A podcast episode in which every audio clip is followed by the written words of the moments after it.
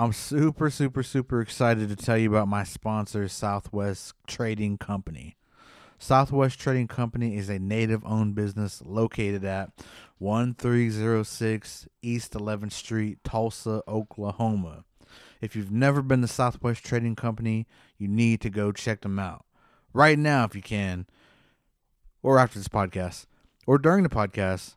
But either way, go check that store out. They have a lot of great items from different artists from all around, like jewelry, blankets, art, clothing, cedar boxes, indigenous home decor, car accessories, totes, and so much more. You could spend hours in this store. I'm not kidding. I went to the first time and I think I spent like maybe a couple hours, maybe just looking around at everything they have. I mean, it's so unique. If you haven't yet, Southwest Trading Company also has a Facebook page. So if you have not yet, go like it and follow their page to keep up with all new items and events they have going on at the store. Once again, I'm super excited that we get to build together. The location for Southwest Trading Company is 1306 East 11th Street, Tulsa, Oklahoma. Go check it out, everybody. Thank you.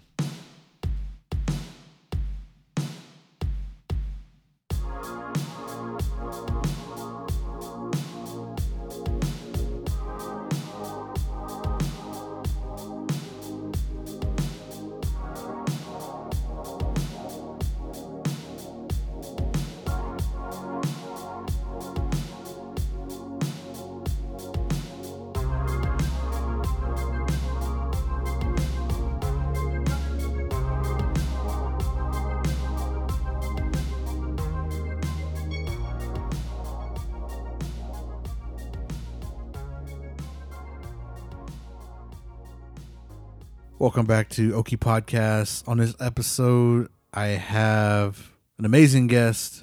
Uh, she is Chef Nico Williams, and she is the owner of Burning Burning Cedar Indigenous Foods. Hello, it's good to be here. Thanks for coming on. Yeah, of course. I know we've kind of been back and forth trying to. I know. Trying to do it. it's been a long time coming. There's a lot of anticipation built up here. A lot, so much. I hope I'm not horribly disappointed. no, but uh I remember just kind of seeing you around on Facebook, I think, mm. back when I was like when I first asked you. Um I always found that indigenous chefs are I always had a curiosity about um what they like to cook and just everything that they put into their meals and stuff because we always have a different i guess uh outlook maybe maybe perspective on just things in general too so yeah. you know because food is healing um and we do a lot with our foods you know and i mean there's good and bad mm-hmm. you know mm-hmm. like like we were talking before you know there's so much junk out there and to try to find a way to create you know these indigenous types of foods you know and with you it's healing a lot of healing that goes into it as well. Like it's it's a lot of food that heals and stuff. But i think you're i had you know jojo horse chief? Uh-huh. I had her on here a few months back and we were talking about some indigenous foods that jojo's awesome. Yep that she, she was, helps me out sometimes. Oh for real? Oh yeah, yeah. she, that's what she was saying. Yeah and I remember she brought you up, and I was like, "Yeah, she's she's coming on the show soon." but uh, but we were talking about some of the dish, the dishes she does and stuff. So um, I found it very interesting to just kind of just have that conversation with her about foods, and you know, I'm very excited that you wanted to come on and she would just chop it up. Yeah. So, um, now are you originally from here? You. I've been in Oklahoma since 2003. Oh yeah. Um, but I didn't grow up here. Um, my mom's uh, family on her dad's side are all from here. That's the my Cherokee side of the family. Um, but I grew up in California, oh. and then I went to like middle school and high school in Arizona. Mm-hmm. So it's pretty far away. yeah. Yeah. So I definitely grew up away from my Cherokee community, and um, you know when I moved back here, I was like 20 years old, and um, that's when I, you know, started to be able to actually participate in my culture really because there just wasn't a lot of ways to do that growing up in California. So when I moved back here, um, like the first thing I, you know I started connecting with was like going to wild onion dinners in the spring and um, you know going over to my friend's house and her mom would be making Indian tacos and teach me how to make fry bread and stuff like that. And so like that was you know food's such a great way to learn about different people's cultures you know? When you go and eat all these different ethnic foods you feel like you know something about their culture. But uh, you know for me it was a real way to connect to my own heritage to learn about it through the, the foods that are important to us. Very true. Um, have you and then you have you just always wanted to kind of get involved with foods and like did you always like cooking? And, I mean, yeah, I like I grew up um you know, we we always ate dinner around the dinner table as a family. We always made dinner from scratch, you know. I mean, my mom would use like you know, the occasional like sloppy joe seasoning packet, you know. So it wasn't all like completely of the earth from, you know, like from scratch, but I mean, she made dinner every day, you know, like that's kind of it was a, a way of being raised that is actually, you know, a lot less common than I realized at the time, you know, to actually sit down and have dinner with your family every night. And um and so yeah, I, I just grew up cooking. You know, we were always in the kitchen, or like my mom and my grandmother both um, always had gardens, and so we were always connected to to food in that way. And so it was always an important part of of you know our family dynamic. And then, you know, I got into the restaurant industry when I was um, I was still a teenager, like seventeen, and at the time I was like doing front of the house hostessing and uh, you know working trying to get to be a bartender. Like that was my goal at the beginning was to be a bartender because I thought that was cool and like you made a lot of money. But um you know eventually just being in the restaurant industry I kind of fell in love with like the environment of the kitchen you know that was like the dangerous you know dirty jokes and fire and you know like yelling and you know loud music and so it was way more fun back there than it was at the hostess stand so i always found myself gravitating back to the kitchen and so it kind of just evolved into a career for me wow. What was that restaurant you worked at? The first one. the first one was called mezcal and it was in scottsdale arizona. And so it was like this really authentic oaxacan restaurant um, at a time that like that really wasn't a thing back in i mean i'll date myself here but uh, i guess it was like 2002 i think that i was working there 2001 or 2002 and that was before you know anybody was really talking about authentic regional mexican cuisine. You know when you said mexican food it was just like tex-mex you know what everybody thinks about. But this place was like really legit oaxacan food with um, moles and things like that. And so i i just i fell in love with all that. That's that's an influence that's kind of stuck with me. Um, but I mean, I just kind of hopped around to all kinds of different places. You got in the kitchen on that one? I didn't ever get in the kitchen at, at Mezcal. Um, I was too. I was just. I was a baby. I was a little baby back Oh, then. yeah, never. Yeah. yeah. Um, there, I, I was a hostess and a bar back. Um, and but my first kitchen, really, like my first legit kitchen, was Petroleum Club here in Tulsa, which uh, doesn't exist anymore. But it was downtown, and I kind of like fudged my way into getting a job as a like the pantry cook. So you just make salads and dessert, you know, plate desserts. It's the like at entry bottom level on the line, and it turned out like it, it was one of those things where once I got into that position and started doing it, it just clicked, and I was like, man, I should have been doing this for a long time because it's just was something that came naturally, you know. Mm. And so that's where you know it really started to. Um, you know, I kind of moved my way up the ranks, just working the different stations and learning everything about, you know, the professional kitchen. How long were you there for? Petroleum? Petroleum Club, that was I think I was only there for like a year, Oh, if yeah. even that. I bounced around a lot. Mm-hmm. Always just trying to get to the next like eh, you know, and I don't recommend this this like this method of going about your career because it's really pretty stupid but like you know if i were to give you know young cooks some advice like stay someplace where you're learning and just take it slow and learn everything that you can about every single station without worrying so much about getting to that next title you know and a lot of it has to do with money. You know, it's like, oh, well, if I move from pantry to grill, then I get that extra like 50 cents an hour. And then, you know, grill to saute. And, and I, I wanted, I left there earlier than I should have because I wanted that sous chef title. So I left and, and became the sous chef at a restaurant called Lola's. Lola's at the Bowery.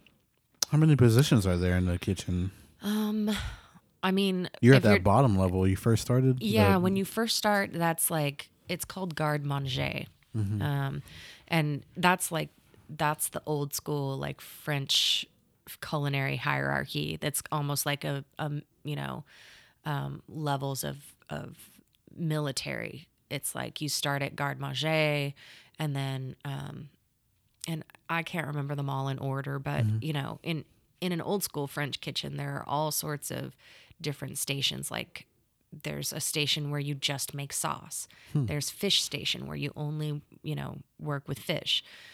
Most of the kitchens around here, you got pantry, which is the salad station, and then you got grill and saute, and then expo is the person that like plates the food and and runs the line and mm-hmm. that's usually your chef or your sous chef Is that what Hell's Kitchen? I guess they work those yeah, stations. yeah they have all those different Okay. stations It's called And, stations. um, okay.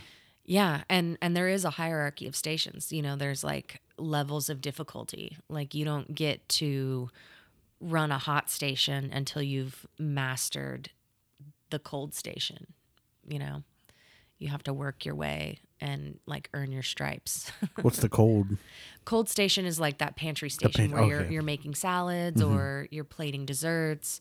It's generally seen as like, you know, the entry level or something like easier because you're not actually having to cook anything. You're, you know, you're just responsible for keeping up with the pace of service and, you know, and plating things in, you know, a neat and timely way. You mm-hmm. know, you got to be fast and you have to be clean and then once you prove you can do that then you work you work your way up to like the more expensive stuff like proteins and things like that Oh, i think that that's part of it that factors in where it's like you know depending on the restaurant of course it's Mm-hmm. like you know if you screw up the salad it's a lot cheaper to remake it than if you screw up the filet mignon Hmm. Yeah. so that's that factors in but yeah i definitely um like made a mad dash for you know it was like one day i got in and was like oh I, i'm i like this professional cooking thing and i seem to be pretty good at it so i'm, I'm gonna stick with this and this will be my career and so uh, it's like i instantly thought I need to be the head chef of a restaurant like tomorrow, which is silly. Like, don't do that. You know, take your time and learn and grow and have experiences. And because one day you're going to wake up and you're going to be like the executive chef of a restaurant, spending all day like looking at spreadsheets, and you're going to be like, man, I wish I could just like work salad station. that would be the life. So there's a lot of responsibility that comes with that. oh, totally. Is it the head chef or the? Yeah. Would you, would you, you said Um, sous chef too. Sous chef, uh, sous is the French term, basically means under. So you're the mm, like kind of the second in command to the the head chef mm. or the chef de cuisine. Chef de cuisine is like, you know, the the top level chef in a restaurant that has creative input and control, and then like the executive chef would be someone that's like they're the one that writes the menu. They make the decisions about what we're serving. They do all of the like the they're the executive, you know, so they do all of those like business functions too. Whoa. So that's like where you have pretty much complete creative control and you know you're responsible for recipes and managing the staff and scheduling and all of that stuff and then you know you delegate as as you see fit Wow. it's a lot That's crazy. Like yeah I'd never like I mean I watched Hell's Kitchen but you know you think that's just for TV but Mm-hmm. you know in these in these like I guess these higher up uh, kitchens I guess. You never would think you know it's just like oh that's just probably Texas Roadhouse or something you know? But I mean there's so many stations there's so many different people back there yeah. all, um, and everybody has their role you know? Like you have to know where you are in the kitchen you know? You have to know what exactly you're responsible for and you just work to master that you know? Mm-hmm. And everybody plays a part like and that's one of like the most stressful things about about management and stuff like that is like you know the restaurant doesn't run if the dishwasher calls in sick you know? Mm-hmm. Like there's nobody that's not completely important to the functioning of a restaurant you know? Like if one piece of the team falls out then you're you know you're gonna have a really bad night. Wow. So that's that's part of it. Is like and everybody has to work together for it to go off right? And there's a lot of ways it can go wrong. That's so crazy. It's just a living organism I guess. Yeah yeah. Yeah, that's a that that's a lot of great information. Um, and you've worked your you've you've you, so you've done every station, I guess, Yeah, to reach yep. the executive. yeah. Yeah, yeah so i yeah i over the years i've i've worked them all and and now and then you know got myself to the point of being executive chef where you're in charge of everything and you know second only to like the owners of the restaurant you know they have the ultimate vision for their you know their establishment and all of that. But um yeah i did that for many years and then um you know what happened was covid hit and you know i i didn't really have any plan for leaving the restaurant industry or you know doing anything different than you know just being a chef in that way. But then when covid hit um we you know went into lockdown and quarantine and that whole thing. And then when um when they went to reopen the restaurant you know unfortunately even for a very short-lived amount of time because we ended up having to go back into lockdown and shut down again but they decided to open and and not bring me back Oh, so really? Mm-hmm. yeah it was basically you know being laid off um which you know was just for business reasons but man like that was like oh man what do i do now Mm-hmm. you know and at that point i was like well i don't really want to get another kitchen job you know like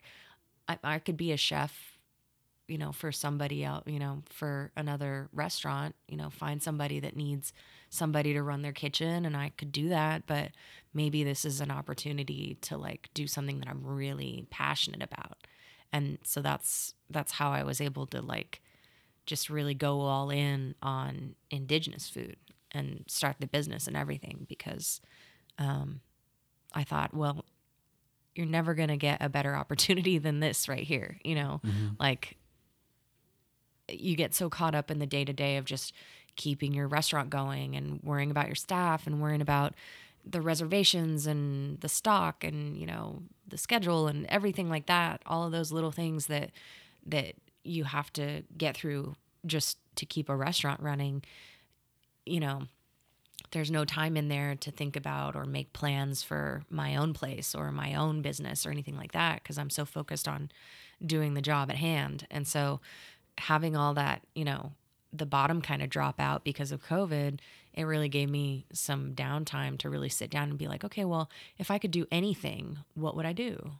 And I decided I I would I would focus on catering traditional indigenous food and you know teaching about it and spending my time learning about it and and you know just diving in as much as I can and making that like you know if I could make that my my full-time job wouldn't that be amazing? Well let's see if I can. Mm-hmm. And so far it's been actually working. Nice. it was an experiment that I thought, like, well, you know, we'll try this and, you know, and if we're really struggling, then I can always go and get a job at a restaurant. But, you know, the timing all just kind of aligned to where people are really finally, finally, you know, interested in, in learning about indigenous food and highlighting native stories and all of that stuff. And so, you know, it was just a, a good position to be in to where like people are finally seeing the value in what's been there this whole time. Mm-hmm. And you started this right after COVID, I guess, or yeah, I mean, officially, mm-hmm. um, you know, I'd been for years, probably since like maybe 2011, 2012, I think, mm-hmm. doing you know, just kind of side hustle stuff. like, you know, people just knew that, um, you know, that I was a chef and that I'm native and that I like to, you know, cook traditional foods. And so whenever they needed something or, or wanted to feature native food, they would hit me up and be like, hey, can you do this? And I would do it in like what very little free time I would have. you know, mm. I'd have to, like, if someone wanted me to to do a special dinner at their house and highlight native food, I would have to, you know, cover my own shift at the restaurant and make sure I had time to like prep prep all of that and whatever which I did like you know I I always wanted to like take those opportunities cuz I was passionate about that um but in 2020 that was when I really was like okay let's just go all in on this and like really do the all of the businessy stuff that you don't do you know, when you're just doing something on the side. And that was like building a website and really, you know, thinking about branding and, you know, commissioning a really badass logo from uh, Dr. Jessica Harjo, designed my logo mm. and did an incredible job just like turning everything that Burning Cedar Indigenous Foods is about into like this just beautiful, you know, piece that can be put on stickers and the website and everything is just perfect. So it was all of that work that goes into like, you know, if I'm really going to make a go of this, I need to come up with sample menus and like buy the LLC and, you know, do all of the licensing and stuff that you have to do to have, you know, a catering business. Mm-hmm. So that was, you know, that was kind of how I spent how I spent my quarantine was designing the website and and sending forms to the IRS. it was really exciting. but really it kind of was because it yeah. was like okay like i'm gonna do this like let's just you know can we like can this be a business mm-hmm. and it was funny because like when i first started kind of um i don't know like workshopping this idea or talking to my friends and family about it i you know it was kind of up in the air. It was like a lot of people actually said, well, what if it was just like you started a catering company and it was like catering by Nico.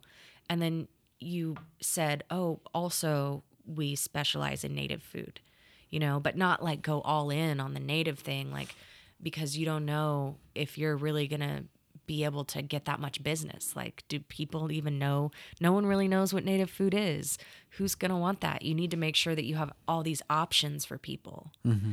And so that kind of just, that's an example of like one of those things that we, that we still have to struggle against, which is like our own internalized idea that people don't want this. Yeah. That it's not good enough to be you can't, you know, that people wouldn't buy it, you know. That's why we don't have native restaurants or haven't for a long time. Now we've got native, which is like kind of down the street from you, mm-hmm. which is awesome. But like, you know, people ask me that. They're like, "Why aren't there native restaurants?" I'm like, "Cuz people think that people don't want to eat native food. They don't know what it is. They think it's not good or that it's too like country or something or that it's not fancy enough or whatever." Mm-hmm. And so that was where I had to make that that big decision. Like, are we gonna like really commit to this and say like, yes, people do want native food. They want to learn about it.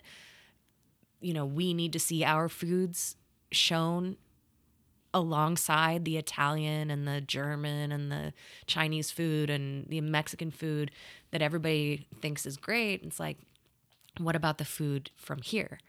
it's just as good and just as contemporary and can be just as interesting as all of those foods. There's no reason why it shouldn't be highlighted in the same ways, you know. So mm-hmm. that was what I was like, man, I'm going to I'm going to commit to that that this is about indigenous food. You know, it's not just that's not just a a side piece to it. It's the main dish, you know. Yeah, it's. I mean, that's basically. I mean, you just followed your heart, and every I and I just talked about this with uh, Duke on. It's like there's always that self doubt. There's always this. Yeah. I mean, it does. It's you all the time questioning: Is this gonna work? Is it gonna fail? Are people even gonna enjoy it? Are they gonna give? Are they gonna care? Yeah. um i mean can this be sustainable in society that we live in Yeah. and i mean it's it, and then you and then beyond that you have people that that you know probably and they're like well well you know they tell you they they feed that disbelief also and so then it gets in your head and i mean that's what like with a lot of people too it's like you know they just don't they just don't go with they don't go through with a lot of stuff because it just gets to them mm-hmm. and it sucks you know because Yeah. it shouldn't be like that you know like if you truly want to do something go for it. Do it. Try it. I mean Put it out there. if you fail like cool. Like that's not a that's nothing to cry about. I mean that's yeah it sucks but you know take that as like well it failed right here how could it become better? Like what do i need to do to make it into a success? Like dissect it. Like what did you do wrong? Did you do anything wrong? Did you market right? I mean there's so many things that go into when you start your own thing there's so many things that go into it. Yeah. I mean, like you're talking about marketing, your logo, uh, business cards, LLC, a website, word of mouth, networking, communication. There's so many things like because when we were talking, we were just talking about all this stuff, you know, about his artwork and everything, and um, uh, named Qu- quarantine. You know, I was telling him like I just educated myself on all this, and I just did it. Yeah. I was afraid, yeah, and I was terrified that people will not like it, will not listen, will not dig it, will not share it, and then I'd just be hated. But I still did it because I was like, I'm doing it for myself. You know, if no one listens, cool. But if they do, cool. If they get some out of it, cool. I have to remember like, why did I even start this? You know, and I just followed my heart. It was something that I found interesting and and a lot of people find it interesting too to have these conversations so you know and and just it sounds so simple but it's so hard to do it is. it is it's so hard because i i understand fully like just you know your thought about and then people's other people's thoughts about no one no one cares about native food pretty much you know like yeah, basically they were like, well, maybe you like build, you know, you But need we to have, have- a backup plan or Yeah. like a fail safe, and it's like, Mm-hmm. no, we like it's not doing the work. It's Mm-hmm. not doing. It's not making any progress if. I have like a menu of a bunch of European foods and then be like, and also I can do native food if you want. Yep. But you can order stuff that you know, you know, that you're comfortable with Mm-hmm. if that's what you want. No, it needs to be like try something, Yep. learn about something, learn about the people whose land you're on. Like this is important. It's important, Mm-hmm. you know? And that idea that, you know, people wouldn't want to eat our food, wouldn't order it, that, you know, there wouldn't be a demand for that or a clientele for that. That's an idea that was it's like this underlying systemic racism that's just like bubbling underneath that you don't even realize is there until it's like right there. Yeah. But it's like those are ideas that were put in place to to keep us down. Telling us that like our ancestors weren't genius scientists that developed all of these different crops that the that all of the modern world now relies on you know? Like you're trying to tell me that the people that that domesticated the crop of corn and then worked out the the chemical reaction to niche nixtamalize the corn to unlock the niacin within it so that our bodies can absorb the nutrients and and and digest it. Like those scientists are ignorant savages that didn't know how to manage their land and needed like to be corralled and given you know government subsidies for food. Like that's mm-hmm. ridiculous. And those are just all ideas that were put onto us to make us think that we're not you know that our culture is not valuable Yeah. and we know that that's not true and it's just you know we're in a great time right now where people you know outside of our own communities are finally discovering that Yeah, there's so much thriving going on, Mm-hmm. you know, and I mean, with not, I mean, with everything, you know, it's, it's food, it's acting, it's art, it's fashion, it's media. There's so many like thriving things going on with every indigenous community, and I, I, I don't know, you know, it's uh it's a it's a crazy great time to be alive right now you know because growing up i talk about this too it's like i didn't have anybody to really i mean like you know you got your elders and stuff but you don't really understand as a as a kid like what that means. And for me it was like watching tv a lot. And i didn't see a lot of representation on on tv because that was our only mm-hmm. form of like you know an escape i guess. You know like growing up you know you could grow up and you could be an actor. Well i don't see myself on there so is that even possible you know and and we had so few Yeah. like i mean that's why like there's you know like like growing up I, you know i had i had like everything pocahontas. I loved the disney movie pocahontas because i was like she's native you know? It, the disney's representation of that story is so bad and like just incredibly problematic um racist in so many ways just really not very well done did mm-hmm. not hold up over time Yeah. but at the time like that is what i had to look up to it was literally the only one like you know you just took what you could get and it usually wasn't very good representations Yeah, tell me about it. I mean, before that, it was horrible misrepresentation of natives in these cartoons. oh god yeah And I mean, but that was what I seen too. And I was like, I guess that's me, you know, like, cause right like you're a kid, so you don't really understand like how racist that is and how horrible that is. I mean, now, you know, on Disney Plus, they won't even show it. Yeah. And, or there's like a, what, um, a caution thing before it or something like these aren't our views. This is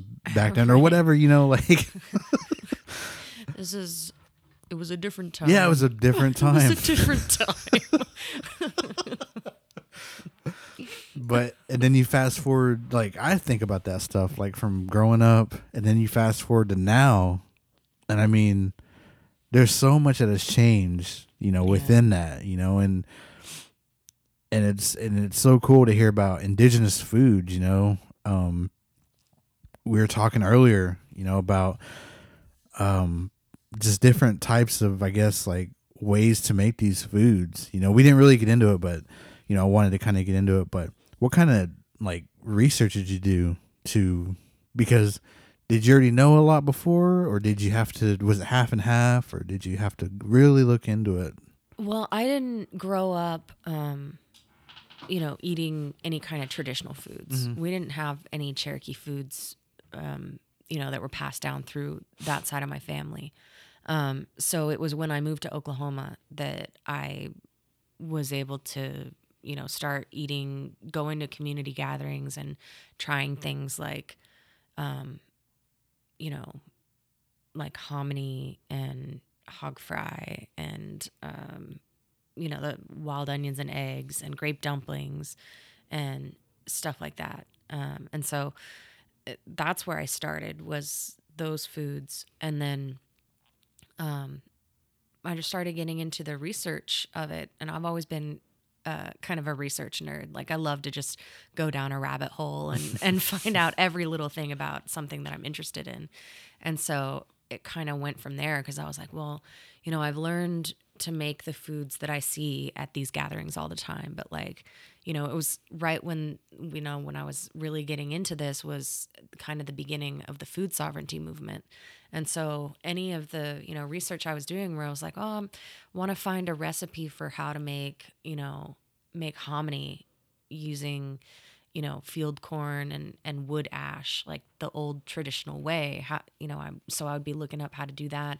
And all of these other ideas started coming in, like the idea, you know, that our, our ancestors ate so much differently than we do today, and that there are these different eras of indigenous food that follow our history, where you have pre contact foods that are, you know, the healthy foods that are very regional, specific to the people, you know, and their it's all about their connection to the land that they have a relationship with. And it's very seasonal and all of the foods you know that food is medicine and that food comes to you at just the time of the year that you need it. And you know all of those different concepts and that you know through the history of colonization and removal and you know all of these different eras that we go through in our history the food changed along with it. And so that's where like you know that deeper understanding of indigenous food started to come in where I was like, okay, well, like, let's look at the differences between our ancestral foods and then these newer traditional foods that we eat, like, you know, grape dumplings and fry bread that were, and, and even hog fry that we consider traditional foods now are not truly they're not ancestral foods. Mm-hmm. They're traditional because they are foods that our ancestors, you know, came up with out of necessity and their survival foods. And um, they've become a beloved part of our, you know, of our food culture. But there's a context that goes with all of that that is really important to understand. And so, yeah, I mean, it's just, there's just this whole way of understanding what happened to indigenous people you know through colonization if you look at it through the lens of food and how that's affected our health and and well-being as native people. You know there's so many um, health disparities between native communities and mainstream america and that's because of access to healthy food. And indigenous people are are a group that is you know are pretty you know it's it's kind of a special circumstance that indigenous people are in because of removal.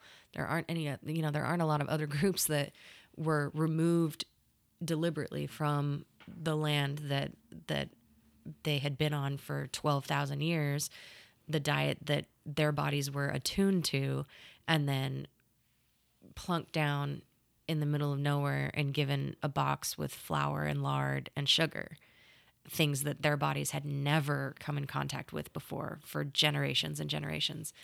And so within a short amount of time it completely changed the the health outlook of our people. You know, all of a sudden we went from being like extremely strong and healthy and um, you know, long-lived people to you know, dying young, suffering mm-hmm. from all of these different, you know, horrible illnesses.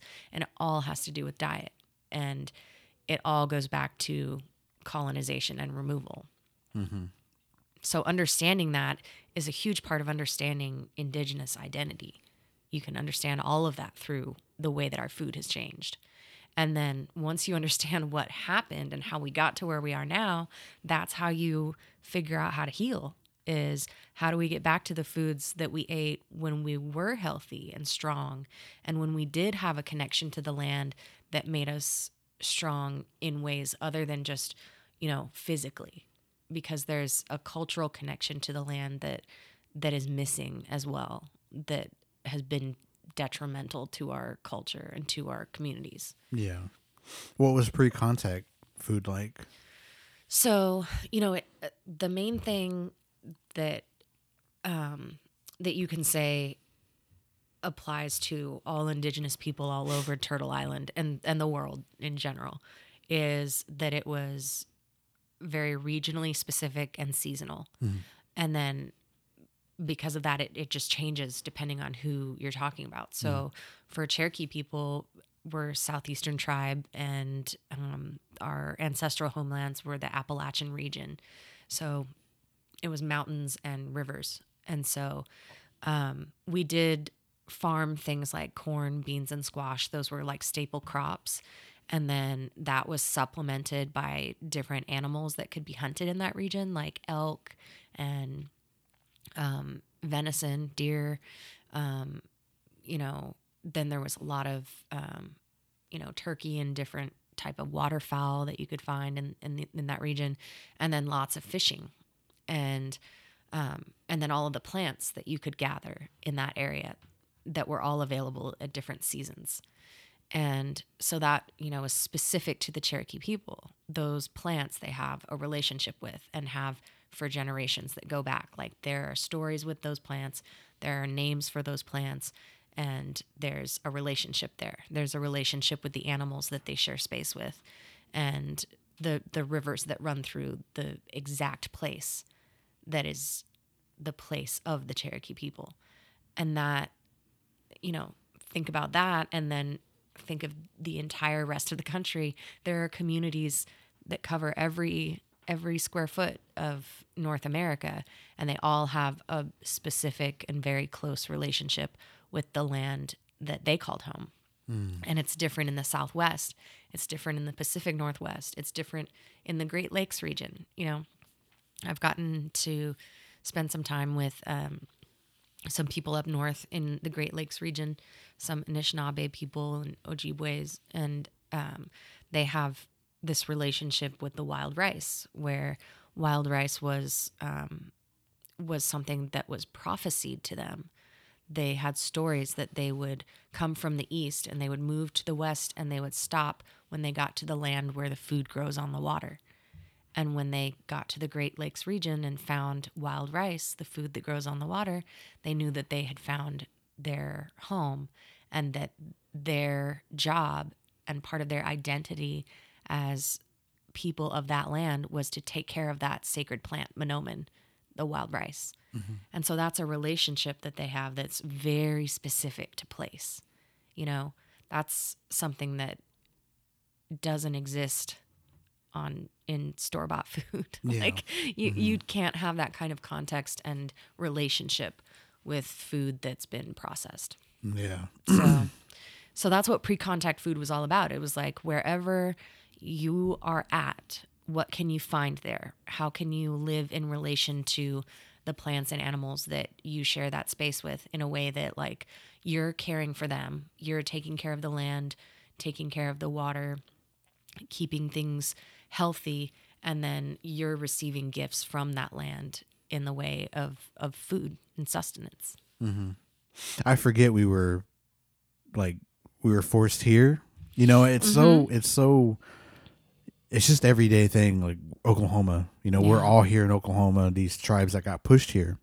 And so I always tend to forget we don't we're not from here, you know. Right. We were and Oklahoma here. is so different in that like Mm-hmm. and it's crazy like I'm I'm really f- like fortunate and blessed to have been able to do some traveling and to be able to visit indigenous communities in different parts of the country Mm-hmm. because it really does show you the the like the contrast of how different it is in Oklahoma because this is Indian territory. Yeah. So it's like, you know, the 39 federally recognized tribes that have reservations here in Oklahoma and then, you know, countless others that that are here.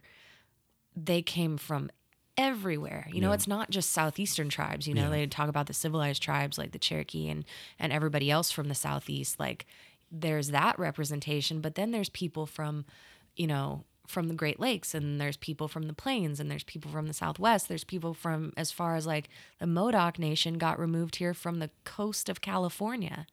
Like think of how different that is to be taken from like your ancestral foods are like, you know, things from a, a redwood forest and coastal region with the Pacific Ocean.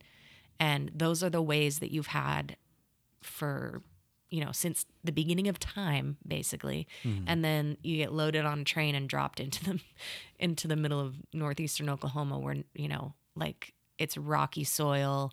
Nothing that you are familiar with will grow here. Mm-hmm. and you're starving because you don't you can't provide for yourself in that situation.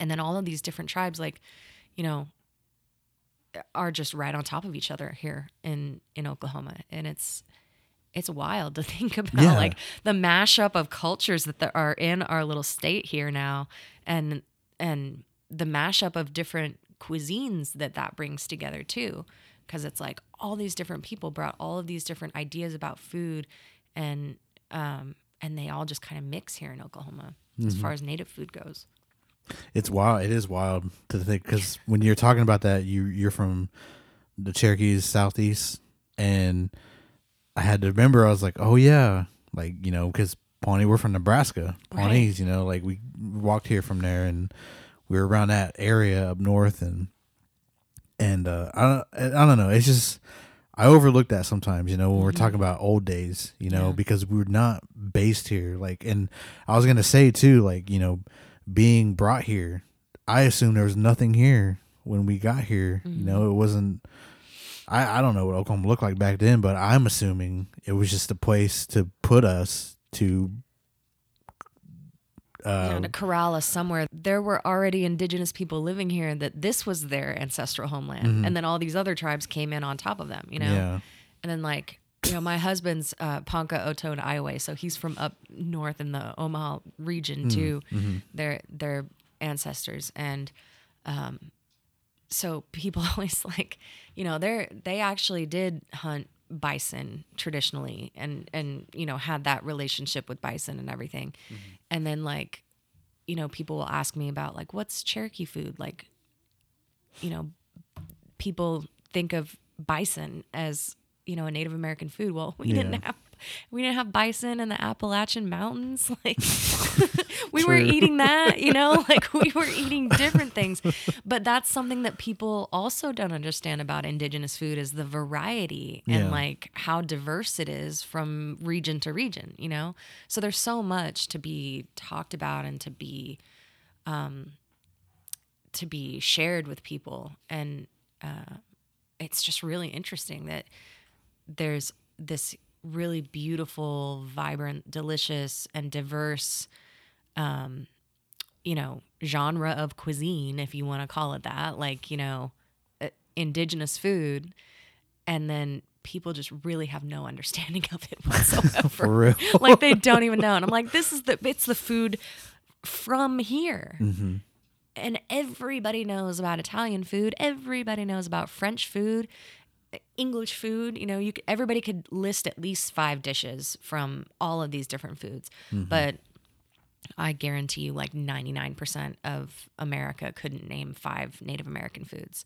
True. And honestly, that that kind of goes for our own people too. You know, like not all. I, I didn't grow up knowing anything about Native American food. I had to be, you know, the like researcher to really dive in and get into it. Um, and that's what's exciting about this time right now is that it's coming to the forefront and more people are interested and are learning about what it's what it's all about. And and that will become a thing of the past. You know people will start to understand what native food is all about. Yeah. I mean and this brings a lot of attention to it too you know because same thing you know i think of indigenous foods. I don't really know you know mm-hmm. like what that is. And i was in that same thing like oh it's buffalo meat right? right you know, yeah. it's like probably elk, I guess. But then, yeah, you have to think of different where they're based out of, I guess. Yeah. You know, and then really, really dive into that, I guess, rabbit hole you spoke about yeah. earlier because it goes so deep. It goes so far than just your average cow. Right. You know, your average beef, you know. there's so many things that factor into it. And you talk about processed foods too, like, you know, I got to do better on that, you know, and I, I was for a little bit, but I mean, this stuff, man, it's like so addicting though, you know? And that's by design. Yeah. It really is. I'm actually I'm reading this book um, called The Dorito Effect, Mm-hmm. and I haven't got that far in it. I'm too busy to like sit down and read books. I wish I wasn't. I need some time off to like read the stack of books that I have by my bed. But um, I just it was recommended to me by um, a woman named Linda Black Elk, who is an incredible ethnobotanist, and she works in food sovereignty and um, and health and wellness through ancestral foods. And she mentioned this book to me. And the Dorito effect, like the short version of that, is that basically they, in the processed foods industry, they developed a way to create like flavorings that give you the flavor of eating a taco, you know, because that's what a Dorito is, right? It's mm-hmm. it's a taco flavored chip. Yeah. So it's like you your brain doesn't understand because we haven't evolved yet to catch up with this. So your brain doesn't know the difference between, you know, you're eating something that tastes like you're eating lettuce and tomatoes and cheese and you know all of these other things and that your body should be receiving the actual nutrients that are tied with those things from the flavorings but the actual food itself doesn't have any of that in there. So your body's saying oh keep eating keep eating keep eating those because you haven't reached you haven't gotten the nutrients yet you know it tastes like tomatoes so i should be getting vitamin c right now. So i'm gonna just keep eating until so that's what makes these foods addictive. Like there's actual you know chemistry to it with these with these processed foods. And of course just the high sugar and fat content like just evolution wise we're designed to look for foods that that uh, have you know high sugar and carbohydrate content because that's you know back when calories were hard to come by you needed a lot of them and you needed those things to survive and keep your you know your energy levels up. But nowadays we don't need all of that and it the refined nature of those processed foods it leaves all of the calories and the you know the bad stuff in and, and takes any of the nutrient level of it out you know? Mm-hmm. So. Yeah, when you think about it too, like back then, you were always on the move, mm-hmm. you know, and you were always, you weren't just, I mean, sure, you probably had some downtime or whatever, but you were always out and about looking for your next meal, yeah your next water. I don't know. You're you're always moving, constantly moving, and you need those calories and everything. And so, and yeah, to think now, like what people work out a couple hours a day, come To home, to chill or whatever. catch up Yeah, but, But, I mean, it's not the same not as the the, way our ancestors lived you'd wake up and then you'd be off, be out. You know, Mm-hmm. you'd be out all day or whatever, and then if you got caught in the dark, then I'm, I'm, I'm assuming you would camp there. I guess you'd find a way to create a fire, and then you'd have whatever you found throughout the day. I mean, Mm-hmm. and so I was gonna ask too, were we high? Do you think? oh, Hold on. How do you say this? Like, I don't know. I don't want to sound too crazy, but I'm just speaking about now with the stuff I know, like high protein, high fats, carbs. Were they like? Did I know they probably didn't like? You know, Like we we didn't do have now. like, you know, the the processed carbohydrates that we have now. Mm-hmm. You know, it it's not like there were loaves of like white bread or Yeah, yeah. these big huge starchy potatoes that those like that's not what potatoes originally were. That you know, all of these foods have been cultivated and um, Modified. modified yeah to be you know to grow bigger grow faster grow more but there's a finite amount of actual you know um, nutrient content. So you're getting you know lots and lots of starches but and you're not actually getting any of the the vitamins and minerals and and amino acids and all those things that your body needs. Um, So, like an ancestral diet, um, there a lot of the you know one of the big differences is the amount and this does I'll, I'll say this this um this varies regionally you know because there are you know um there are Inuit communities I know that like their their ancestral foods and their traditional foods like they were very high in fat and and um and animal protein and then not a lot of vegetables because that's what you know not a lot of vegetation because that's what was available there and and that's what they adapted to. Mm-hmm. But like for the majority of like you know north america you our ancestors ate a lot more vegetarian than you would think you know? Like it was a lot more plant-based and meat was something more like a seasoning. A lot of times the meat was preserved. Like it's not like the way that we think of uh, a dinner plate now where it's like half of it is a big pork chop or a big piece of steak mm-hmm. and then you got your two sides you know you got something starchy and you got like your vegetable because you got to Yeah. you know mm, yeah. and that's how people think of a plate now but Yeah. really what you what the way that our ancestors would be eating would be like a big stew there would be you know corn and or beans because those give you your like complete nutrition where you get your protein from the beans and you're getting you know lots of amino acids and things like that from the corn. And then you're supplementing that with different seasonal vegetation that you can find that have you know different vitamins and minerals. And then you're adding a little bit of meat or something to add that fat and add flavor to the mm. food.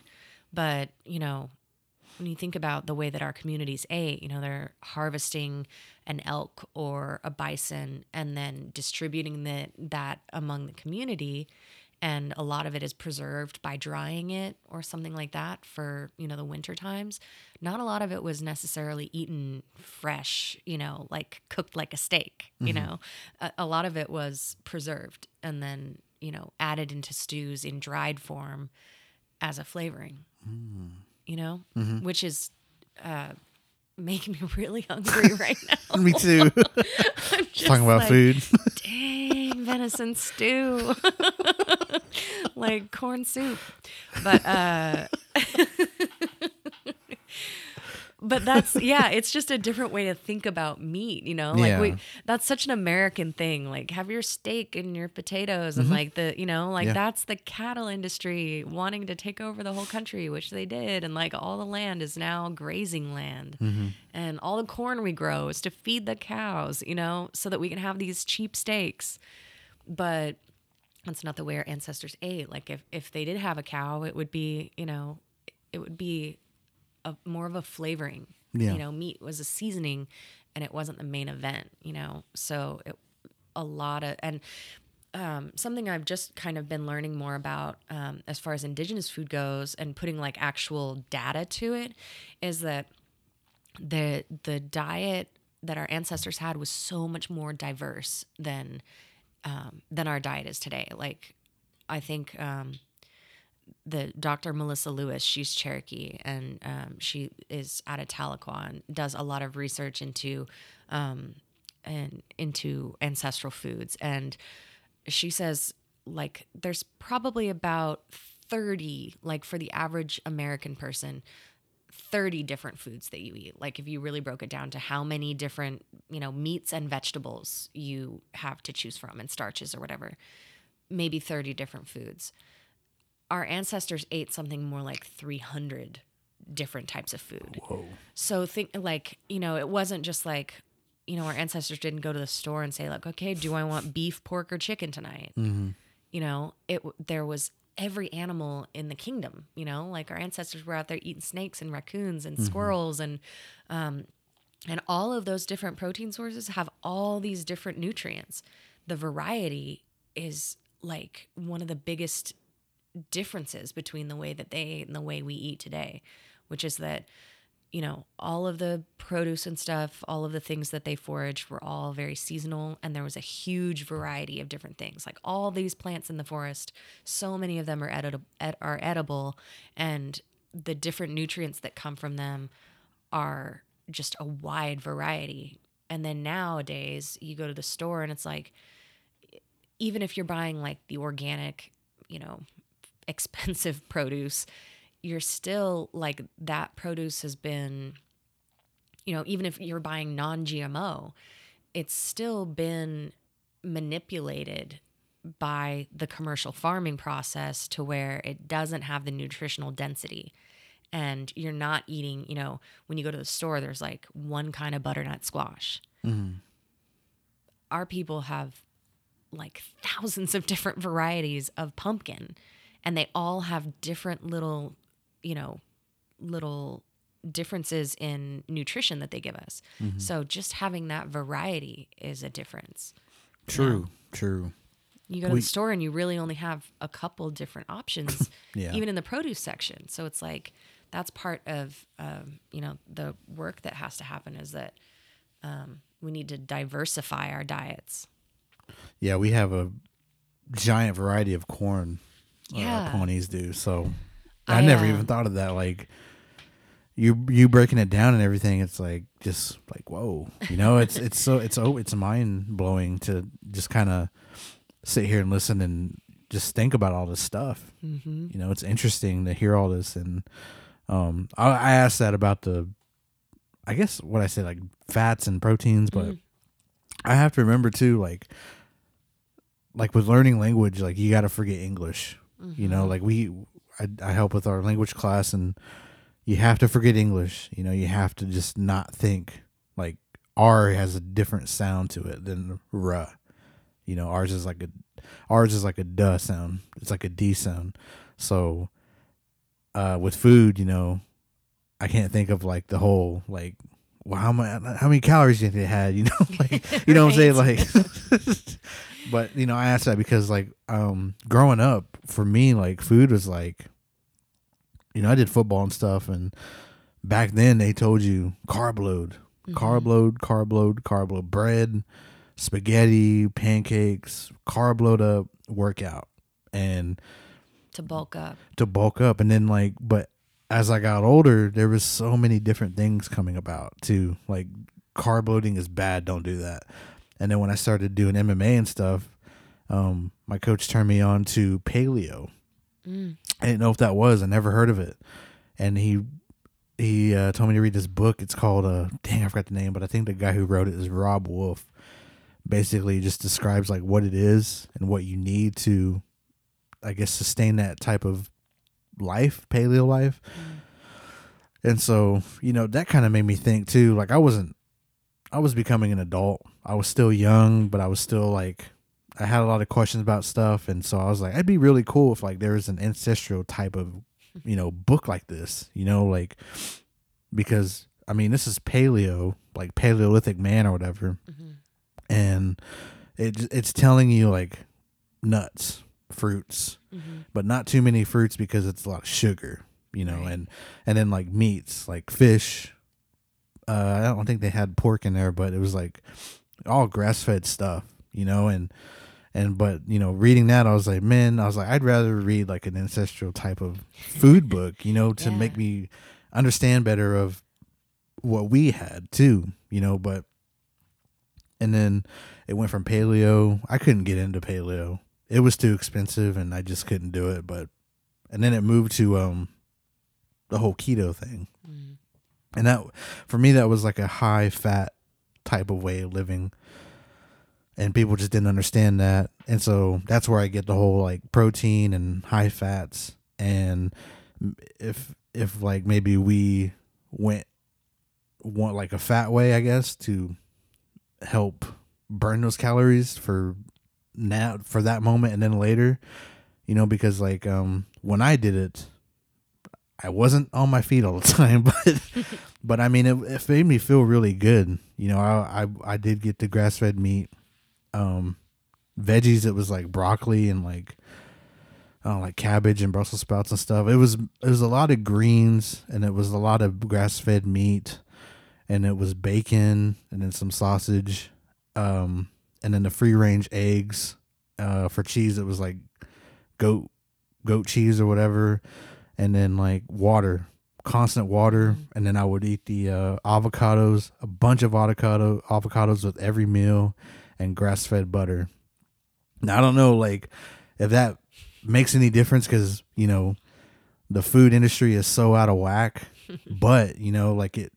I stopped drinking sodas, and I was drinking water, and then I wasn't really working out. I was just kind of sustaining this like type of way of eating. And so with me, I lost a lot of weight.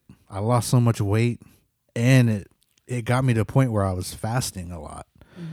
And I didn't I wasn't like trying to fast. I just wasn't hungry. You know, and then the people I was working with they're like, "Are you okay? like that's not normal because you need to eat. Your Yeah. body needs to eat." And I was like, "I don't know. I don't I don't know too much about the body, but you know, I know my body. I know when it's hungry. I know when it's like, Russell, you need to eat. You're gonna pass out. and it wasn't doing that. I was Yeah. like on my third day of fasting, 72 hours, because I pushed it. I was like, the first day I was like, I'm not hungry, so I'm not gonna eat. I just drank a bunch of water. Second day I woke up and I was I was fine. I woke up and I was walking around doing stuff, and then I was like, nah, let's see how far I can go today. And then I went the entire day, went to bed. I woke up the next day and I had to go to work and I went to work and I felt fine. My head felt clear. I didn't feel like depressed or anything. Mm-hmm. I I didn't feel bloaty. I went to work. I did my job and I was like I felt really good. And then I told people that and then they just kind of like brought me down because they're like you need to eat. Like you need you need sugar, you need this and that. Just all this stuff that's programmed in you. And then I was like no, I was like, I think I'm good. And then I I think that kind of got to me that day. And then when I went home, that did like when dinner was coming around, I was like, I guess I'll eat, you know, because like your peers kind of have like a certain way to get to you. Yeah, and I was like. I was like, maybe, maybe I should eat. Maybe, maybe this is, you know, hurting my body and I'm not even realizing it. So I ate that night. I didn't eat a lot, but you know, I was like, I was kind of wanting to push it like to four to five days, but I just didn't. And that was the longest time I fasted. And so, and I know like back then too, I'm sure they fasted as well. Yeah, I'm sure they fasted. I'm sure they, there's some times where they probably didn't even find anything to eat, maybe, you know, Mhm. hunting and stuff. But, you know, I don't know. There's so much stuff out there. I don't know if you watch Dual Survival. You ever watch that? Uh, which one is it? Dual Survival. Uh-uh. There's this guy. His name's Cody something, but he walks around barefoot all the time. because uh, I mean, this goes back from before TikTok. Like now, TikTok's like, you know, if you walk around barefoot, you're more connected to the earth and everything. Yeah, but grounding. but this guy's like been doing that, and he has like this man-made hut that he lives out in the middle of nowhere, and he lives off the land. Yeah. He's on this show, and it's interesting. I mean, they make their kills, and they're just it's called dual survival because they're dropped off somewhere, and then it's him and this other guy, and they don't agree on a lot of stuff, and so they're always like butting heads and everything, and I don't know. It's like interesting to like think about that, and then like the way we were living back then, and just like, I mean, that's the only way you could probably see it now. I mean, I can't go back in time in a time machine. I just have to watch this guy, Right.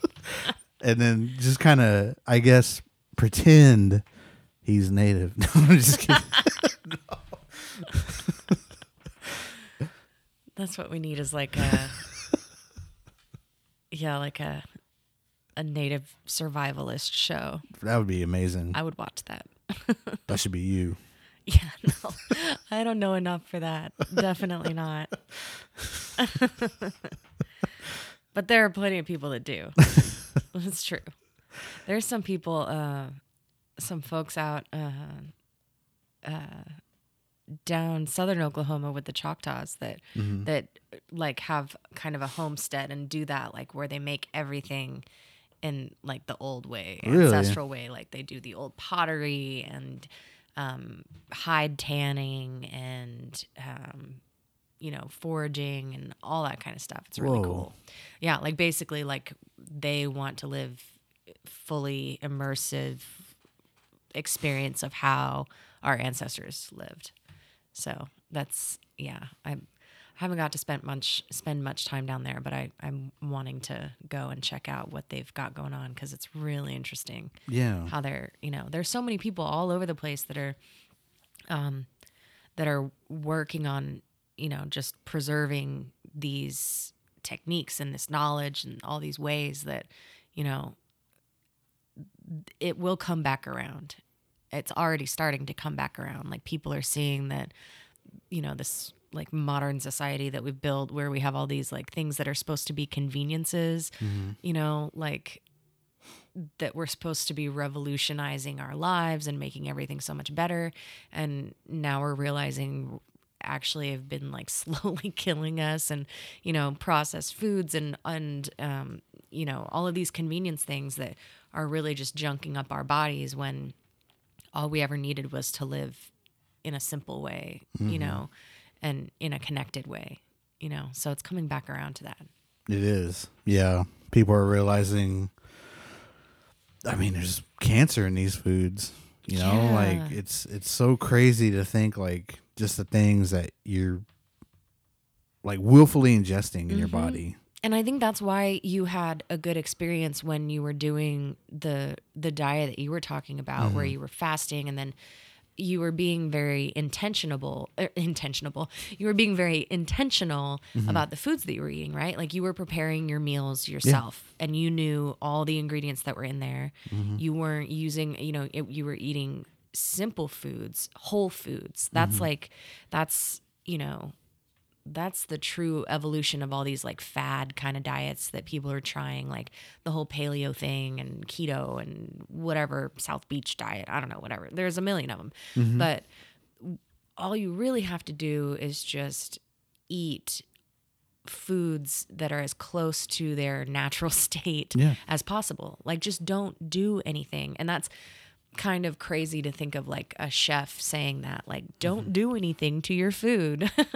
but like really, I mean the the better your food is, like the better quality ingredients you use, you know, if you have really great tomatoes that were grown in somebody's garden right at the peak of summertime, you know, you don't have to add a bunch of stuff to that. You don't need all of these weird powdered flavorings and all that crap that junks up in your body, um, preservatives and all of those things because the food itself is is perfect. It doesn't even need anything. Yeah. You know, when you make like I've made hominy from some of the Pawnee seed preservation, uh, the Pawnee seed. I think they changed it to Society now, Pawnee Seed Preservation Society. But um, I, I get corn from uh, from from them all the time from Deb Echo-Hawk, and I love cooking that corn because like you don't even have to hardly season it.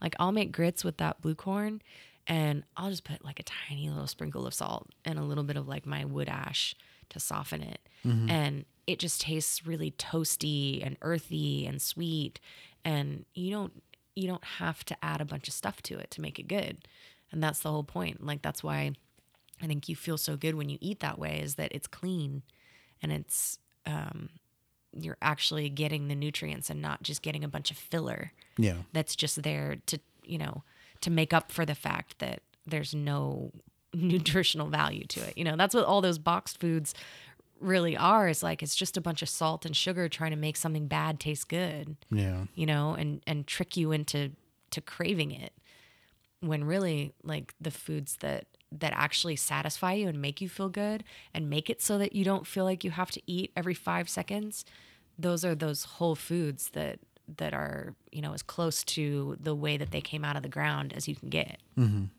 Yeah, I mean, but I I tell you, like when it was time to eat, you know, when I when I did feel hungry, yeah it felt so good. Like it was like a reward when you when I would. I mean, I would.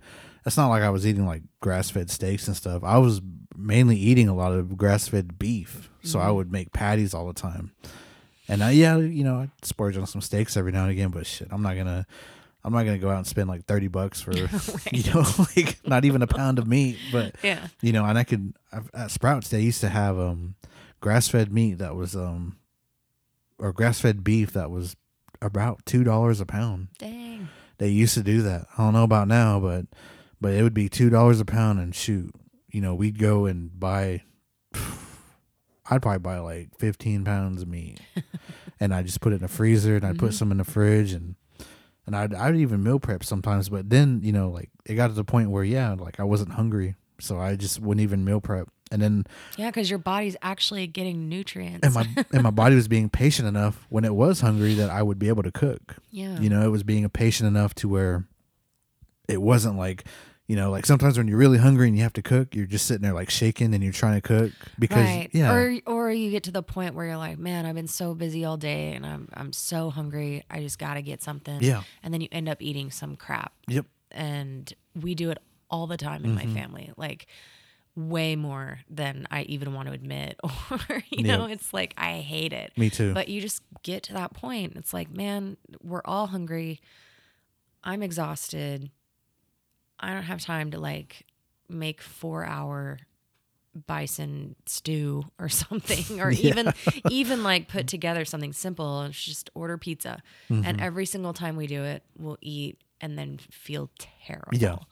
and you instantly regret it and it's like man why did i do that it's just you know we're all learning we're having to relearn all this stuff Mm-hmm. Yep. and you, you make mistakes and stuff but when when we do eat the right way and when we we eat those foods that we have cultural connection with and that you know that are good for our bodies then you just you can feel the difference.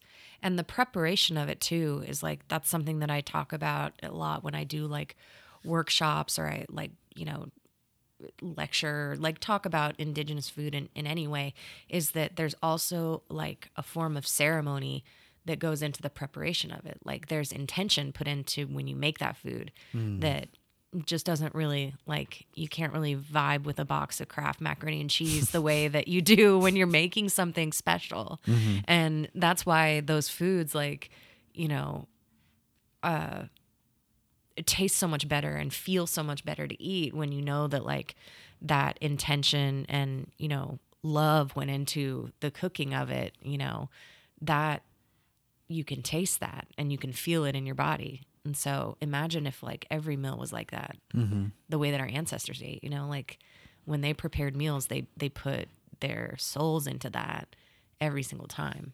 The love, Yeah. the everything into that food. yeah Man, it's crazy. I would, man, that'd be that'd be amazing to just have a meal from back then. Oh you know? man, I I would love that. That would be my first thing.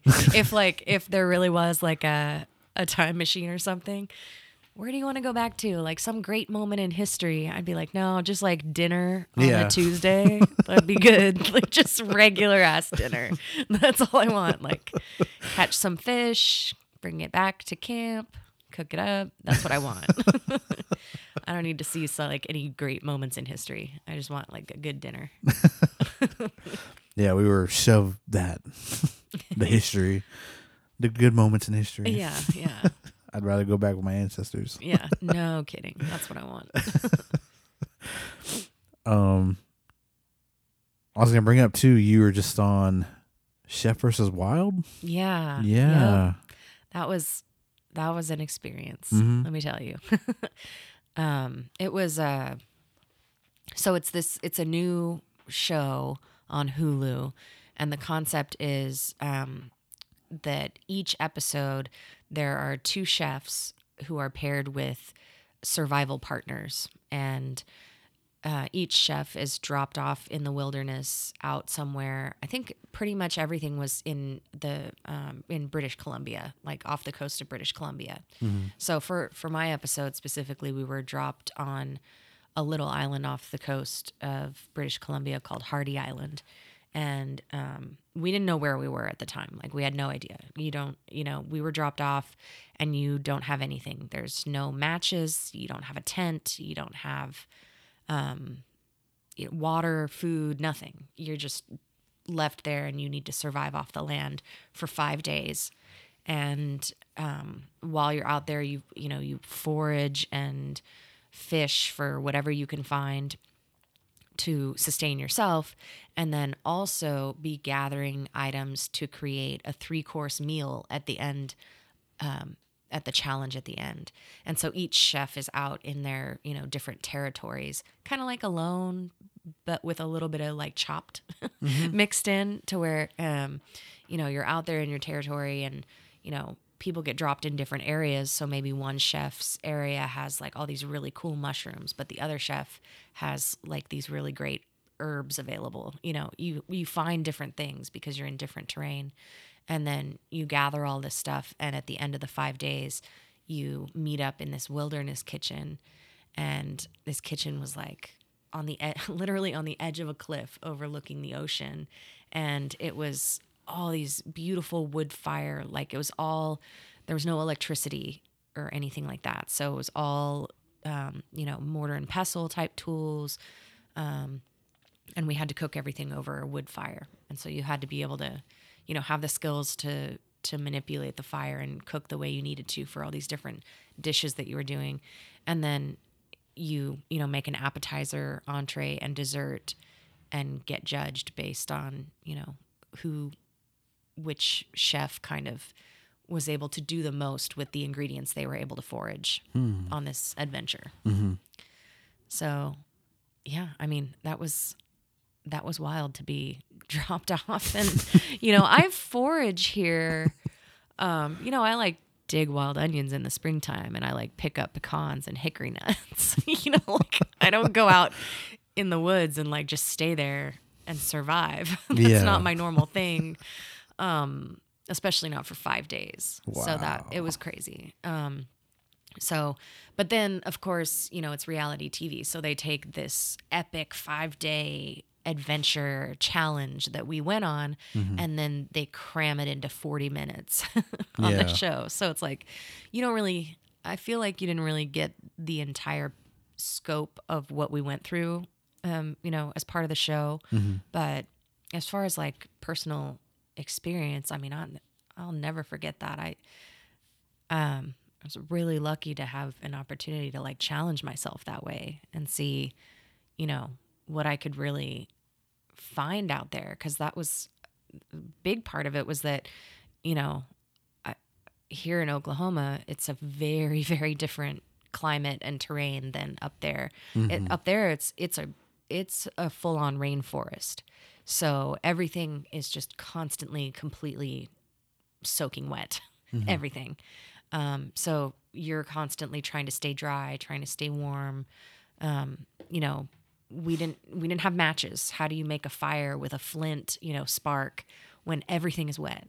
You know, so it was great to have my survival partner Greg, who was able to like find some, you know, we were gathering all these little bits of, you know, kind of mossy stuff that we could find and putting it in our pockets to try and dry it out as we were, you know, hiking and then hopefully be able to, you know, catch it with the flint once we got back to camp. Mm-hmm. So it, was a lot. Dang. it was a lot. I Should have had Cody with you from Dual Survival. yes. No, just kidding. we did all right, you know. Like I Yeah, found some really good. cool Yeah, stuff. Thank yeah. you. I um yeah, I, I really wish that they would have showed a little bit more of the things that I foraged because they did show, you know, they showed this really big, amazing cauliflower mushroom that Yeah. my partner Greg found. Um, they found um, they showed um, us harvesting huckleberries. That's the last berry that um, that hangs out up there. We were there at the end of. It was like. When was it? It was like the last week in October and first week in November that we were out there. So, berry season is over, and all that's left are these little huckleberries that are like the size of a pepper, of a peppercorn, but it tastes like a blueberry. And so those were amazing, but you have to gather a lot of those to get a mouthful. Um, and we had oysters. We found um, plenty of oysters. And so we were kind of subsisting on oysters, huckleberries, that mushroom that we found. And then, you know, we didn't have water. So we had to go and gather water. And the only source of fresh water we had was this swamp.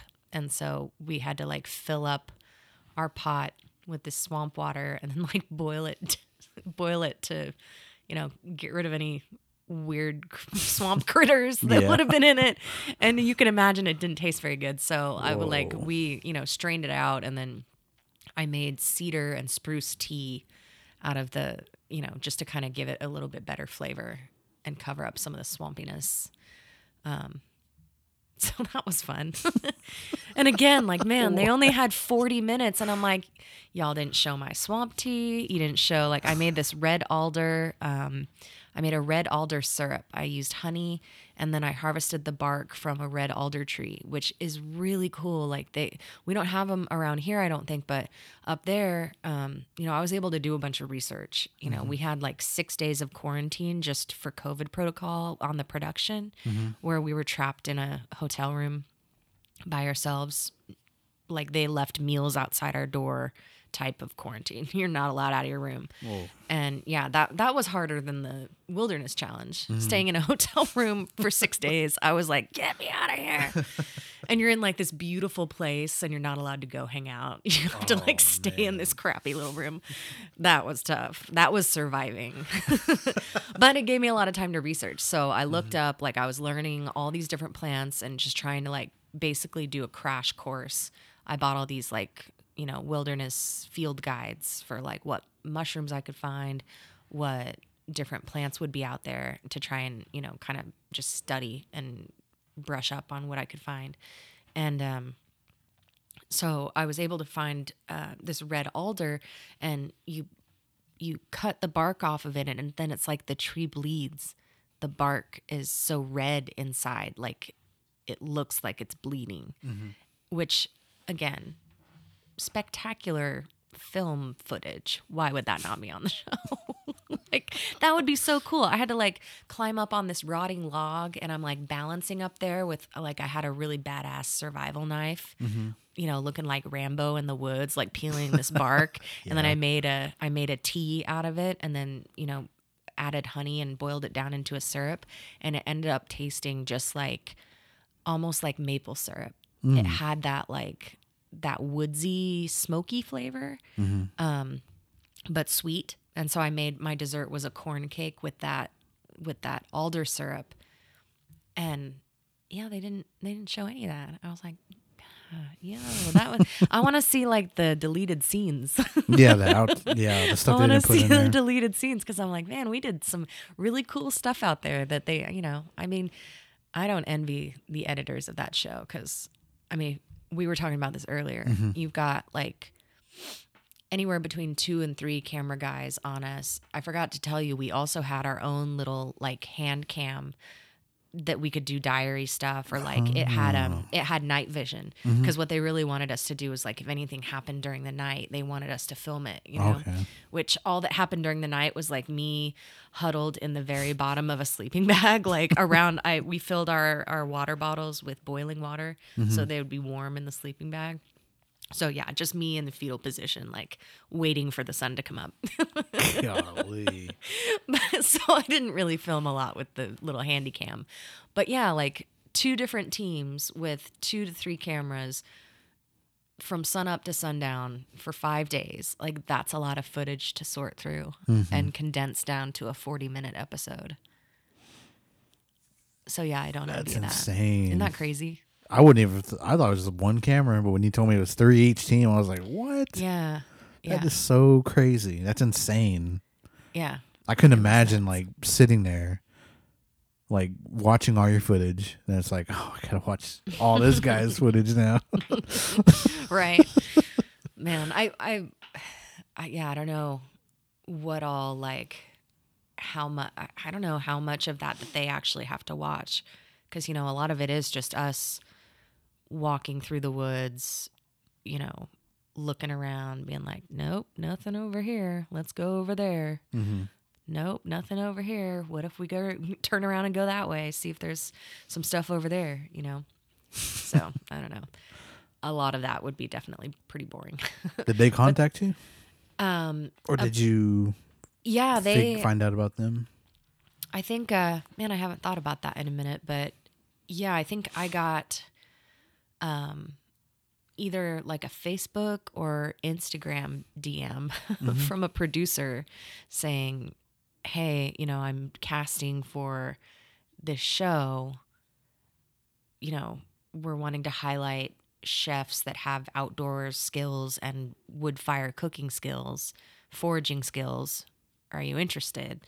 And, you know, I've gotten a couple messages like that before and you always like there's that immediate like skepticism like Mm. okay who is messing around with me like you're not legit you know like Yeah. what crazy horrible like campy stupid show are they gonna try and get me to go on you know like it, you never know if it's gonna be something that like n- doesn't even turn into anything but then and they they won't tell you anything until you get like pretty far down in the process when finally they reveal like and it's gonna be on hulu and you're like, oh my God. I thought it was going to be like some random, like, no one was going to see it. And then it turns in, out to be like actually a pretty big show. That's so cool. so, yeah. But it, uh, usually, yeah, that's how it starts is like some weird DM that you're like, sketch. But you always got to call them back, you know? Yeah. Just hear it out, hear it out, because you never know. Like, they might be actually flying you to an island off the coast of British Columbia and like dropping you off. Every step of the way, I was like, they're just going to leave me here. What did I do? like, this. What are we Just really waiting doing for the other shoe to drop. yeah. Turned out okay though. That's good. Yeah, yeah. I mean, those those DMs sometimes they can be a little like they seem so real sometimes too. It's Mm-hmm. like I've fallen for a few, but then like when you start getting into it, then it's like, all right, well, give us your credit card number, and then Yeah. yeah, then it's like, no, I'm gonna block you now. right, exactly. yeah. I lucked out on this one. Yeah, yeah. That's really cool though. You didn't end up winning. Um, No. What happens if you win? Is it just bragging rights, or is there like a show? That was the end? and I feel bad about this 'cause, like I know that this sounds like something that like the loser says, like I was really just in it for the experience.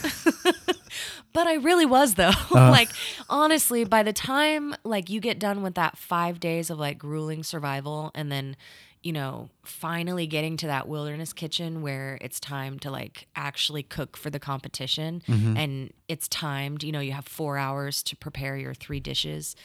Um and then it's like everything speeds up and it's crazy and by the end of like once you get your dishes plated and they're like hands up you know whatever drop your knives or i don't know what they say but uh you know when it's all done you're just so glad that it's over and you just want to go like i think actually my opponent even said like i just want to go take a shower I just want to use a real bathroom.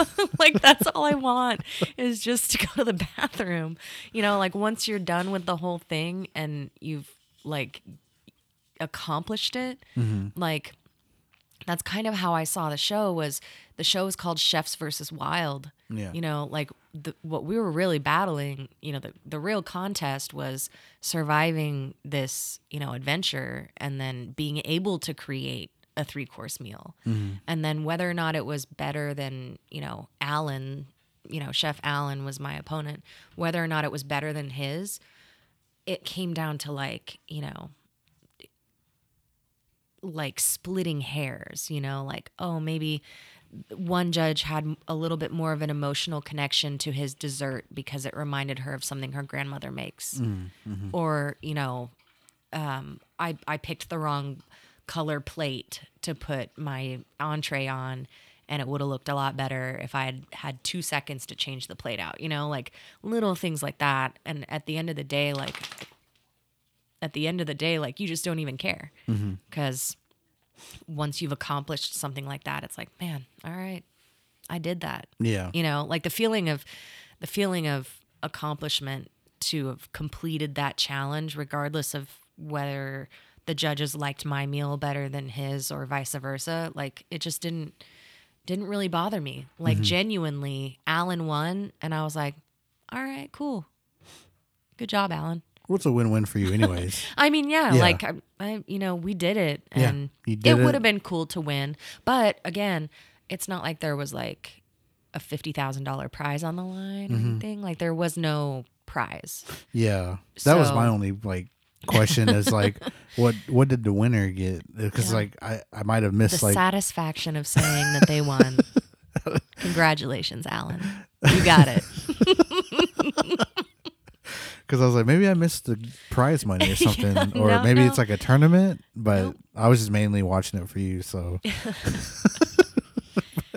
Yeah, no, there was there was no prize money, there was no no bounty or anything, it, w mm-hmm. and so really, yeah, that was kind of how we all felt about it. Was like we, well, at the end we were like, when are they going to tell us what the prize is?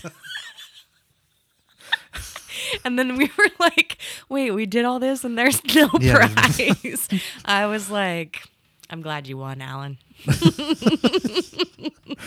the prize is wilderness. Right. Yeah. Well, the prize Nature. is the prize is an all expense paid trip. You to know, BC. Yeah. to BC to go on like the wildest adventure of my life. You know, I've never like when are you ever going to have a challenge like that? That's not I mean, I'm sure there are people like that, you know, go on vacation and like do these challenging vacations for themselves, but that's not me. you know, like I don't just have a whim to go drop myself off in the wilderness and and do something like that. So just being given the opportunity to to like experience that was made it worth it for sure. And you do it again. Uh, 100%. Hundred percent. Yeah. Even if they made me look like a bumbling falling down like montage of falling on my ass idiot on TV, that's fine. I don't care. I'd, I'd do it again.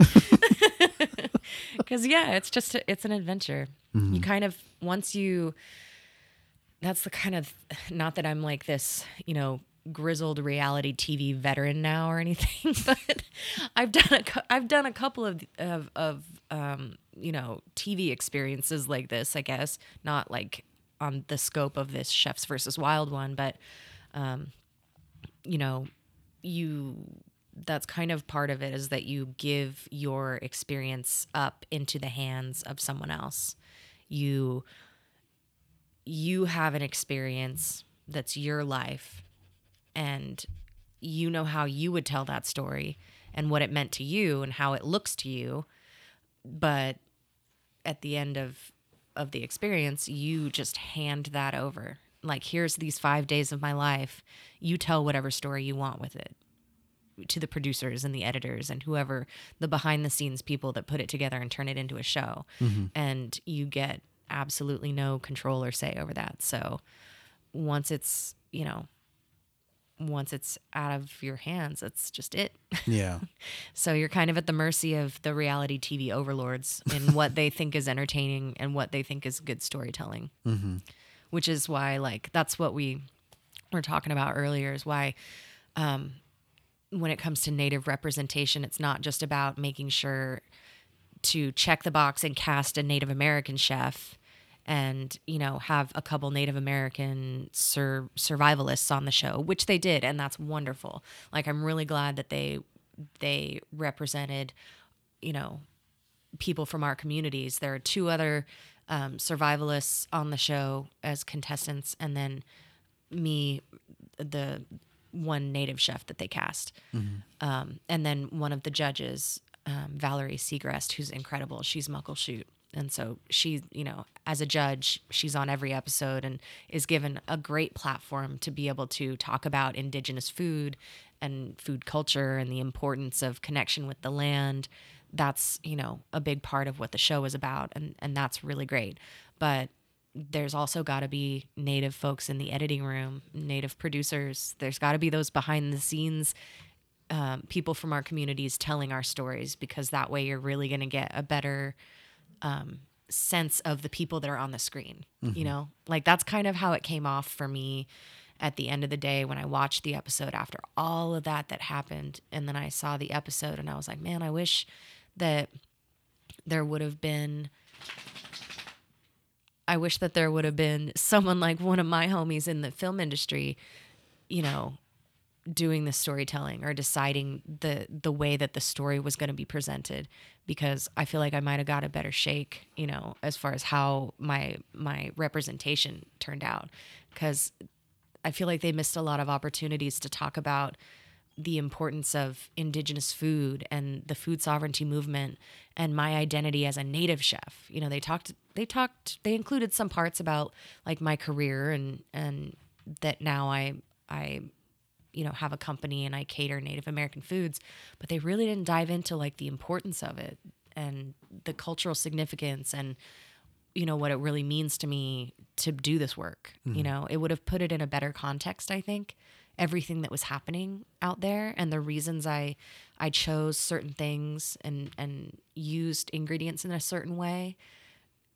And you know, being out there for 5 days on camera sun up to sundown, you know I talked about it. Yeah. But when the decisions are made in the editing room, if there aren't native people that know how to tell that story, the story doesn't get told. True. Yeah. Well, if you go back on, Yeah, if they invite me back, you know, sometimes they do those like yeah, uh, those little those uh you know what is it like the All Stars episodes? yeah, yeah. Chefs versus Wild All Stars. Let's give them a second chance. And then I'll go back out there. And I will only speak words about indigenous foods. True. so they will have no choice. Yep. They'll be like, What do you think your challenges will be today? And I'll be like, The indigenous food sovereignty movement started in, you know, like, you know, Yep. Yep. I will only lecture out of my mouth next time I'm on camera. Sounds like a plan. Yeah, that's that's my new. so You're if anyone if anyone from Hulu is listening, tune out this whole episode Right. if you've listened. Pretend you didn't hear that. yeah, Allegedly, she'll do that. allegedly, yeah, we'll see. Oh my gosh. There's actually so I haven't really talked or said anything about this um, anywhere else. So this is like the I'm dropping the big news on your show. Um, and I'm not sure when this is going to be coming out, but I actually did film an episode of another show on Hulu. It'll be out the Sorry, my second phone week is in. November. Um, Is that enough time? it might be. Okay. I think they they I know that they've announced the show. I don't think that they've announced any of like the um, participants, but this new show coming out on Hulu is um, it's called Searching for Soul Food, and it's uh, a chef from LA who specializes in soul food, and she goes on this journey all over the world, really, and um, she meets with people in different communities to find out what their version of soul food is. Like how does soul food represent in in native america or you know in in all these different um different ethnic communities she finds out like what is their soul food. And so um we did an episode with them back in the springtime with my friends um, Ashley and Amos Daly, who are Osage, and they just recently um, bought some land on the Osage Reservation, like north of downtown Tulsa, and um, it's a pretty big piece of land. So they're working on like restoring that, building a couple different tiny homes on the land, and like so we it was springtime, and so we showed a wild onion dinner. I showed the host how to dig for wild onions and make a you know prepare a traditional meal over a fire. We made fry bread. Um, I think I had a pot of beans going out there, and then we set up this table out in the in their field, and had um, both of his grandmothers, Amos's grandmothers, came and were able to enjoy the meal with us, and you know, so we were able to represent you know these, you know, three maybe even four three generations of his family around the table talking about what soul food means in native communities.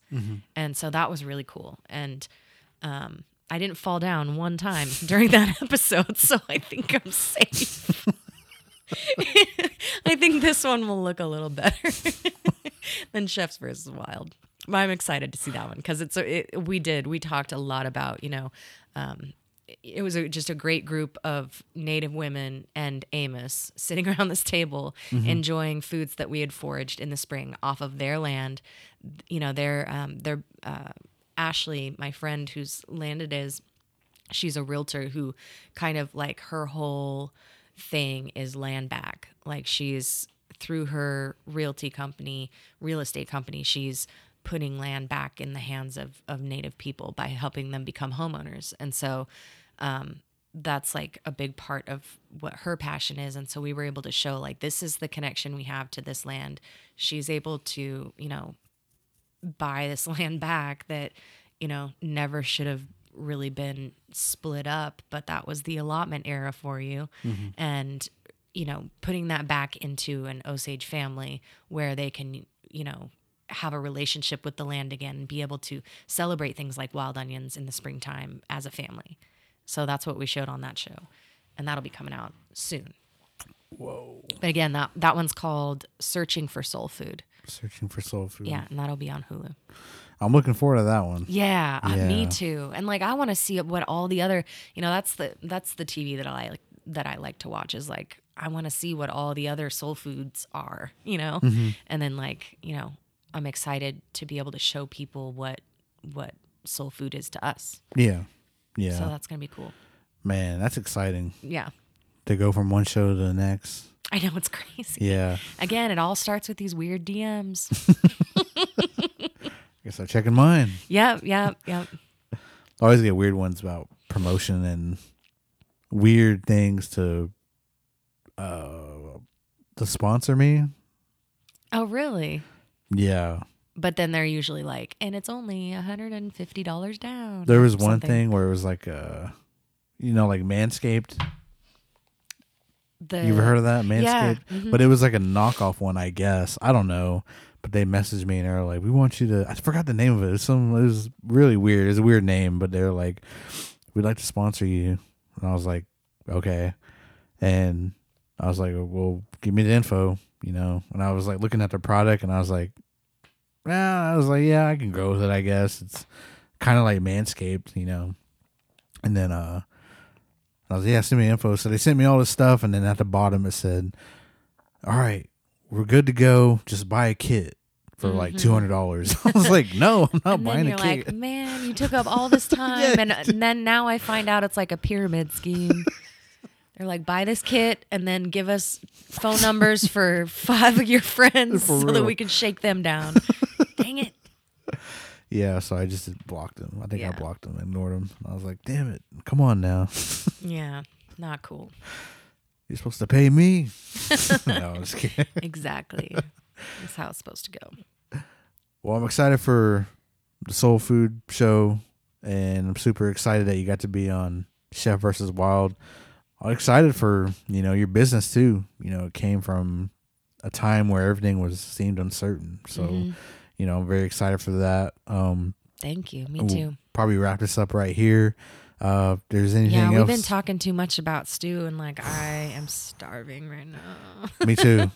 yeah, I was like, dang, we've been talking for what well, that clock's fast, but, but I was like, dang, but uh, anything else you want to say? And then after that, you know, just kind of plug up where to find you and Um, catch you.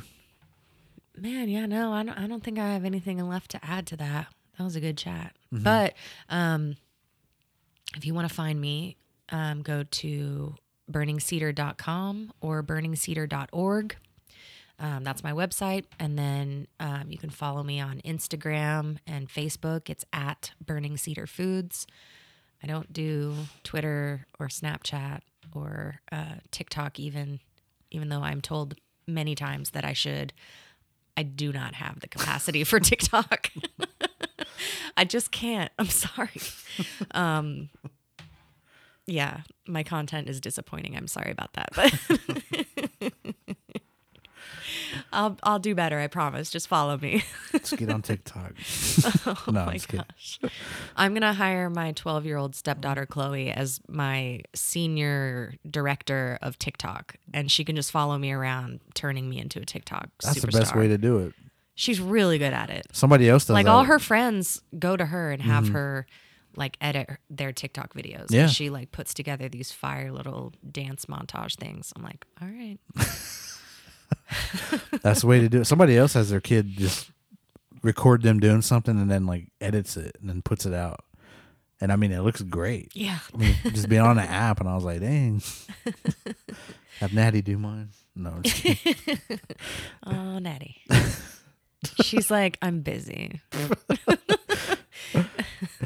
But uh, but thanks for coming on. I appreciate Thank it very much. No. Um, anytime you're welcome back. Come back on the show if you got something going on. Um, Cool. We'll promote it or just let me know. You know, I'm always down to help out however I can. Um, everybody go follow her, check her out on Chef versus Wild, and searching for soul food coming soon. Yes. So uh, check out Oki Podcast on Instagram at Oki Podcast. My personal is at Rustamus49. Uh, personal on Facebook is Russell Sun Eagle. Uh, check out Oki Podcast on Apple, Spotify, Google Podcast, Stitcher. I would say Google it and you would find it. Uh, check out okipodcast.com and check out Unsolved Mysteries of the Reservation uh, on Apple, Spotify, Google, Stitcher. Also, Google that, you would find it. And check us out on YouTube, Unsolved Mysteries of the Unsolved Mysteries of the Reservation, and on TikTok, reserv- at reservation underscore mysteries. So, uh, till next time, everybody. Peace.